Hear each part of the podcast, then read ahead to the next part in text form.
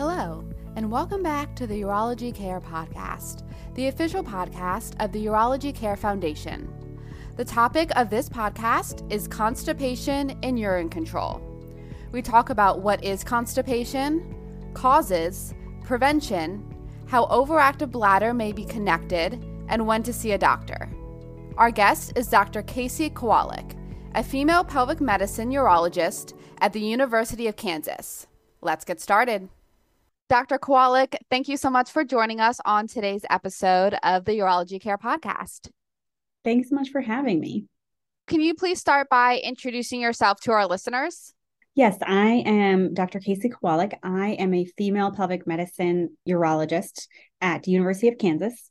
I've been here for a little over four years now. Great. Well, we're excited to have you with us today. So, how do you think others may benefit from our talk today about constipation and urine control?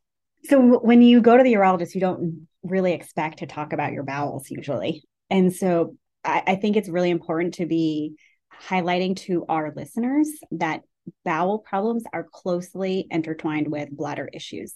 And constipation is so, so common, as are urinary symptoms um, and they often coexist. Um, and so, just sort of highlighting what we can do about it and and why um, it can affect the bladder, I think is is great.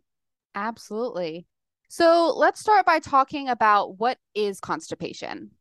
So, constipation is basically difficulty passing stool. So, people may have to strain to pass the stool. They're often very hard, maybe even like little tiny hard stool balls generally it's described as having fewer than three bowel movements per week but people can be constipated and still having a bowel movement every day if they're having to strain and if they're passing really hard stools.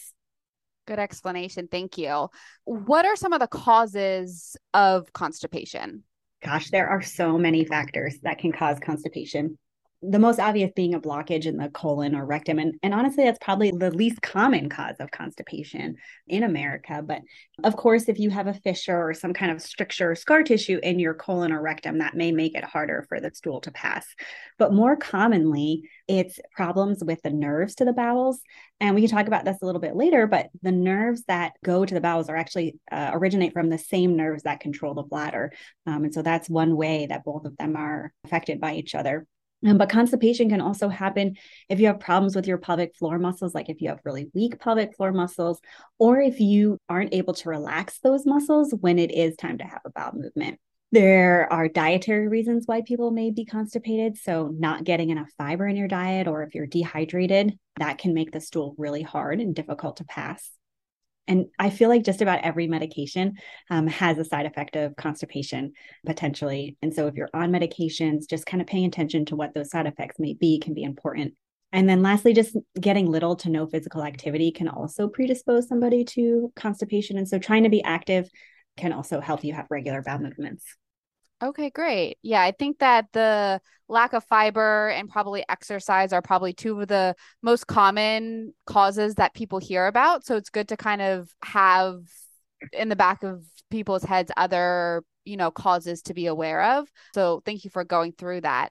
With constipation and urine control. So there's a condition called overactive bladder. Can you talk a little bit about what is that and how that might be related with constipation? Yeah, so OAB or overactive bladder is basically a constellation of urinary symptoms. And so you may be diagnosed with overactive bladder if you have a lot of urinary frequency, like maybe going to the bathroom more than eight times in a day. Um, if you get a strong urge to urinate, like I gotta go, I gotta go right now. And if you don't make it to the bathroom, you may leak some urine. And that's all part of the complex of overactive bladder. And the way that this is so connected to constipation, I kind of already mentioned, um, it's a lot of the same nerve pathways that control the bladder and the bowels. And so if you have some nerve dysfunction that's affecting the bladder, it's probably also affecting the bowels and, and vice versa. Constipation can actually make overactive bladder symptoms worse. So you can imagine in, in your pelvis, there's only so much space in there, um, and you've got a lot of organs. And so if your rectum or colon is full of stool um, because you're constipated, that leaves less room for your bladder to be able to fill up. And so you may experience frequency or urgency of urination at a point when your bladder is not completely full because the colon full of stool is taking up that space instead. other ways that they are connected you know somebody that has chronic constipation and maybe has been straining for their whole life um, to have a bowel movement that puts a lot of strain on your pelvic floor muscles which are also integral to um, to helping control um, your urination and then lastly, I kind of mentioned uh, medication side effects as being constipating, but most of the medications that we do prescribe for overactive bladder can have a side effect of constipation.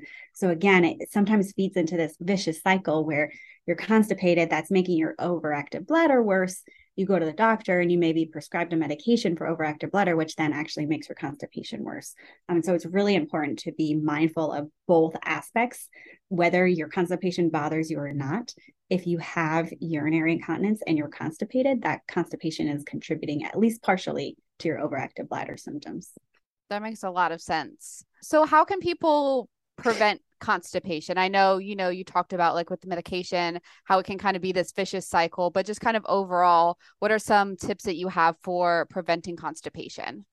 So, I think a lot of the dietary causes for constipation are modifiable just making sure that you're drinking plenty of fluids and not dehydrating yourself making sure that you're eating a diet that's high in fiber so beans vegetables fruits and trying to limit the amount of low fiber foods so trying to limit the amount of processed foods or dairy or meat i mentioned staying active is, is another way to help prevent constipation and then i would say lastly just don't ignore the urge to have a bowel movement i think you know a lot of us were super busy and maybe it's not a convenient time to have a bowel movement but if you get that urge, you should try to make every effort to go um, because holding it in chronically long term is again going to damage the pelvic floor muscles.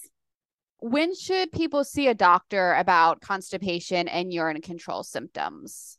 I think if it's interfering with your quality of life, you know, if it's interfering with your ability to work, to socialize with friends, to otherwise enjoy life, then you should certainly see a doctor.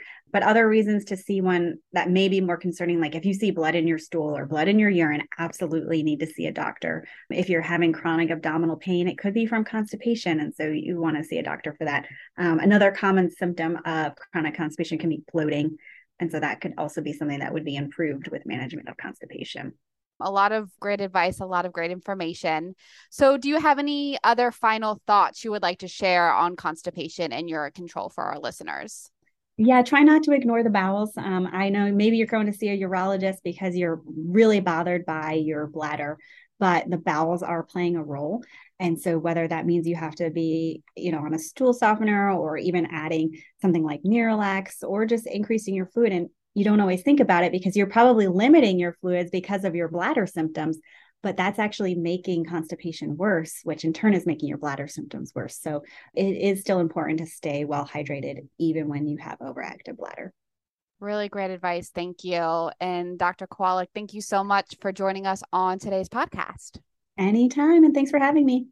Patient resources provided through the generous support of astellas this podcast has been brought to you by the Urology Care Foundation, powered by trusted experts of the American Urological Association. For more information on today's topic and for all things urology health, visit urologyhealth.org. That's urologyhealth.org.